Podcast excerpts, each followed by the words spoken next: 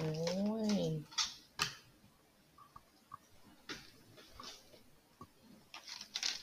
โอ้ย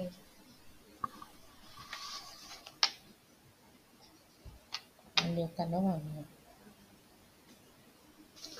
ค่ะ สวัสดีค่ะ รายการนักจิตวิทยาชวนฟังนะคะ วันนี้เราอยู่ในเล่ม Humanitude แนวคิดและเทคนิคใหม่ในการดูแลคนในครอบครัวนะคะ ก็มาถึงตรงตัวอย่างนะคะ ก็คือจะไม่ช่วงชิงเอาความสามารถของบุคคลไปนั้นน่ะสิ่งสำคัญในการดูแลผู้ป่วยก็คือ การไม่ช่วงชิงเอาความสามารถของบุคคลนั้นไป ตามที่ได้กล่าวถึงในหัวข้อที่ผ่านมาแล้วนะคะ สิ่งสำคัญ 2 ประการในการดูแลว่า หากมีสิ่งที่ผู้ป่วยสามารถทำได้ ก็ให้ผู้ป่วยทำสิ่งนั้นเอง ไม่ ให้ได้มากที่สุด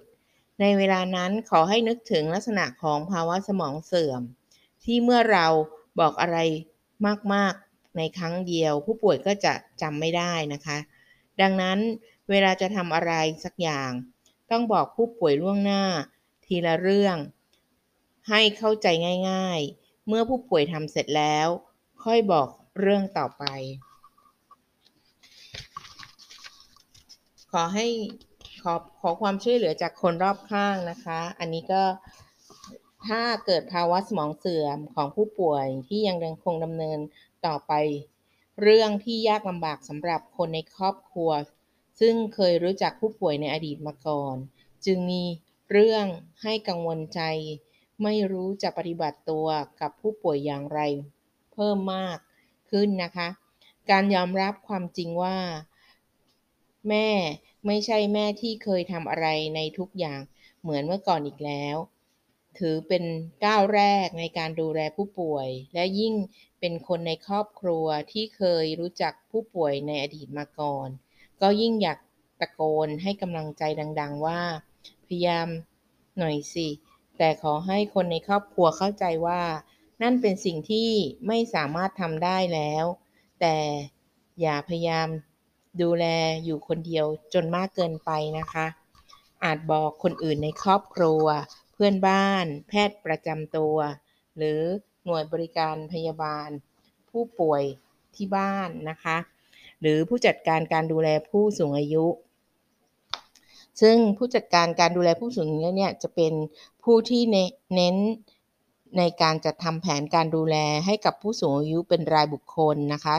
ส่วน caregiver ก็จะเป็นผู้ให้การดูแลโดยตรง แต่แก่ผู้สูงอายุ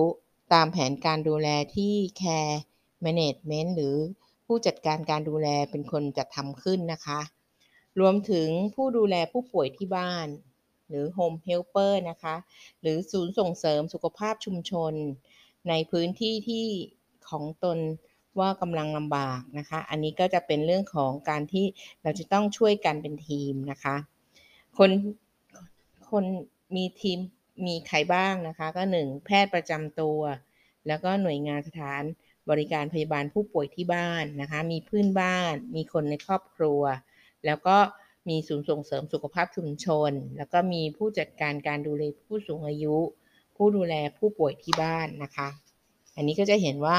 เขาจะมีการทำงานร่วมกัน โดยแบ่งหน้าที่ว่า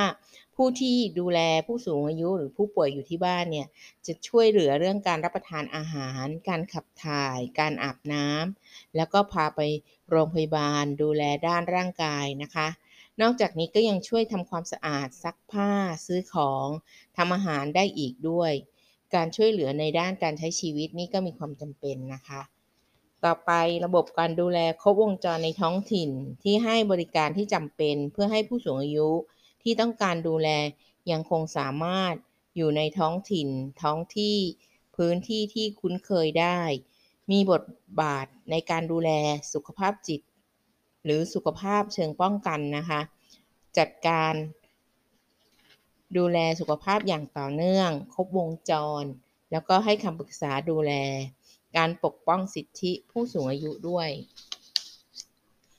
ต่อไปจะเป็นตัวอย่างเทคนิคการช่วยเหลือครอบครัวที่ดูแลผู้ป่วยนะคะ โดยคุณ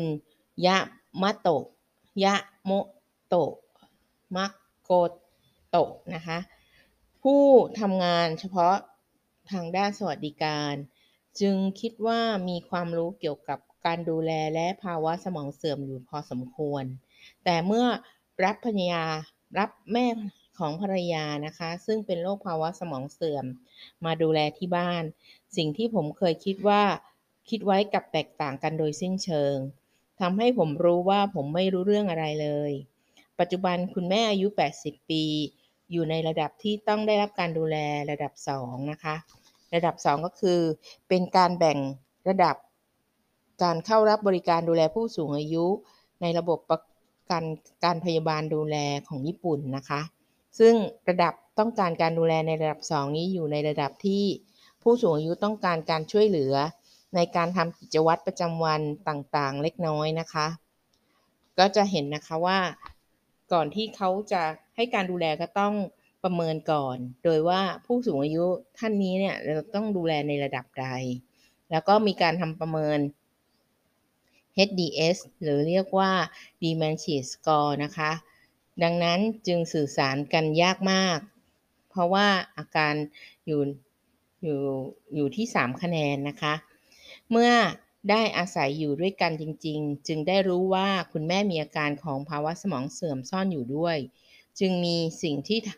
ที่แม่ทำไม่ได้มากกว่าที่คิดไว้ ภาวะสมองเสื่อมของคุณแม่แสดงอาการครั้งแรกเมื่อ 7 ปีก่อนและแย่ลงเรื่อยๆ เช่น ต่อไป ชี้ไปที่รีโมทที่วางอยู่บนโต๊ะ และบอกว่าหยิบรีโมทให้ให้หน่อย แต่แม่กลับไม่รู้แม้กระทั่งรีโมทนะคะ นอกจากนี้เวลาคุณแม่ลุกไปเข้าห้องน้ำกลางดึก ก็จะเปิดประตูเสียงดัง จนทำให้ผมตื่น แม้ผมจะพยายามแก้ไขเรื่องเหล่านี้ แต่ก็เป็นเรื่องยาก เพราะสื่อสารกันไม่รู้เรื่อง ผมเองก็เครียด และอาการของคุณแม่เองก็แย่ลงเรื่อยๆ เช่นกัน บ้านของเรามีสมาชิกในครอบครัวทั้งหมด 3 คน ก็คือผมภรรยาและคุณแม่ ภรรยาของผมชื่นชมที่คุณแม่เคยเป็นพยาบาลมาก่อน จึงทำงานเป็นพยาบาลเหมือนกัน แต่ถึงแม้เธอจะเอาใจใส่ และรับฟังผู้ป่วยเป็นอย่างดีนะคะ พอ เป็นแม่ของตัวเองกับมีเรื่องของอารมณ์ความรู้สึกเข้ามาเกี่ยวข้อง ทั้งจากเรื่องของความทรงจำเกี่ยวกับคุณแม่ตอนที่ยังปกติอยู่ และการปฏิบัติกับคุณแม่ไม่ดีทั้งที่รักมาก การสื่อ การทำให้สื่อสารกันได้ไม่ดี เกิดการกล่าวโทษคุณแม่ด้วยน้ำเสียงไม่ดีว่าตั้งใจหน่อยสิคะ จะให้พูดเรื่องเดิมกี่รอบ ส่วนคุณแม่เองก็โกรธ หรือไม่ทำหน้าที่ไม่ทำหน้าเศร้าตอบกลับมา หรือไม่ก็ทำหน้าเศร้าตอบกลับมานะคะ ภรรยามาสำนึกได้ตอนหลังและก็ทุกข์ใจกับความรู้สึกเกลียดตัวเอง ผมเห็นการโต้ตอบไปมาแบบนั้นทุกวันจึงรู้สึกเครียดและไม่ชอบไปด้วย เป็นเรื่องที่ทรมานพอสมควร ในวันหยุดที่ผมตั้งใจจะพักผ่อน หรือผ่อนคลายความเหนื่อยล้าจากการทำงาน แต่ที่บ้านกลับทำแบบนั้นไม่ได้แล้ว การที่ภายในบ้านซึ่งเป็นพื้นที่สำหรับผ่อนคลายกลายเป็นพื้นที่สะสมความเครียด ช่างเป็นเรื่องที่ทรมาน ผมจึงคิดได้คิดที่จะปรับความเข้าใจกับคุณแม่ด้วยการสื่อสาร เพื่อลดระดับความเครียดแต่กลับทำได้ไม่ดี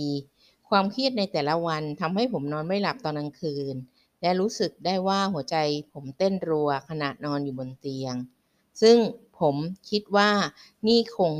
ถึงขีดจำกัดแล้วจริงๆ แม้จะพยายามพาคุณแม่ไปฝากดูแลแบบระยะสั้น แต่ปัญหาก็ไม่คลี่คลายนะคะ เพราะตอนนี้ไม่ได้เอาคุณแม่ไปฝาก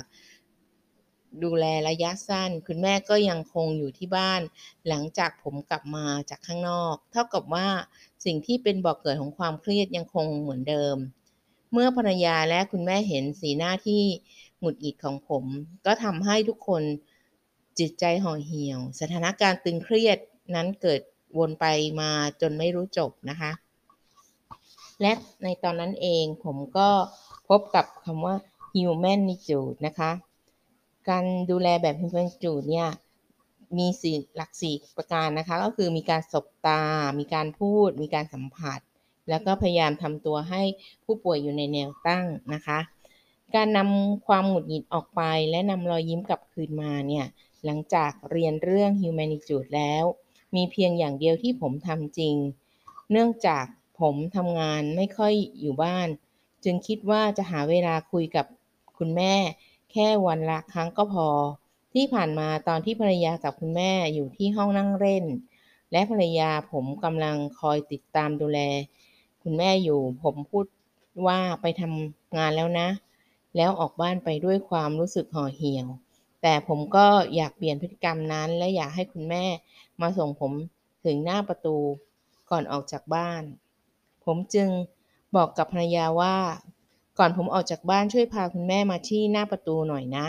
เดี๋ยวก่อนออก ผมจะบอกยังไงช่วยหน่อยก็แล้วกันนะ ตอนนั้นผมไม่ได้นำเทคนิคการสบตาพูดและสัมผัสของ Humanitude มาใช้ โดยการสบตามองอีกฝ่าย จับมือและพูดอย่างอ่อนโยนว่า คุณแม่ครับ ผมไปทำงานก่อนนะครับ ฝากบ้านด้วยนะครับ ผมทำเพียงแค่นั้นโดยไม่ได้คิดอะไรต่อเนื่อง ไม่กี่เดือน แต่พอรู้ตัวอีกทีผมก็รู้สึกว่ารักคุณแม่มากขึ้น ทั้งที่ผ่านมาผมหงุดหงิดกับพฤติกรรมเล็กๆ น้อยๆ ของคุณแม่มาตลอด แต่ตอนนี้กลับรู้สึกเฉยมาก ส่วนคุณแม่และภรรยาเองก็มีรอยยิ้ม ผมจึงดีใจอยากบอกอย่างบอกไม่ถูกนะคะ การและพยายาม และอยากพยายามทำให้ดีขึ้นไปอีกเรื่อยๆ การนำเทคนิคของ Humanitude มาใช้ ตามที่ได้เล่าไปนี้ทำให้ผมสามารถนำพื้นที่สำหรับผ่อนคลาย ที่เรียกว่าครอบครัวกลับคืนมาได้นะคะ ทั้งยังทำให้ผมสามารถ ก้าวข้ามวิกฤตการณ์ล้มล่มสลายของครอบครัวมาได้อีกด้วย อันนี้ก็มาจากการเรียบเรียงของ ตัวอย่างที่เอาไปใช้ในกับผู้ป่วยจริงนะคะเขาบอกว่าเวลาไปพบผู้ป่วยไม่ว่าจะอยู่ในส่วนไหนของบ้านก็ต้องเคาะก่อนเสมอ เป็นการทำให้ผู้ป่วยเนี่ยได้รู้ว่าจะมีคนมาหานะคะสำหรับวันนี้ขอบคุณมากนะคะที่ติดตามฟังกันการนำเสนอเรื่องเทคนิค Humanitude ที่ใช้ในการดูแลผู้ป่วยอัลไซเมอร์นะคะ แล้วเราพบกันตอนหน้านะคะ เราจะได้รู้ว่าจะมีสถานการณ์อะไรบ้าง ที่เราจะเอาไปใช้ได้ได้เพื่อดูแลผู้ป่วยให้มีคุณภาพชีวิตที่ดีขึ้นนะคะสำหรับวันนี้ขอบคุณค่ะ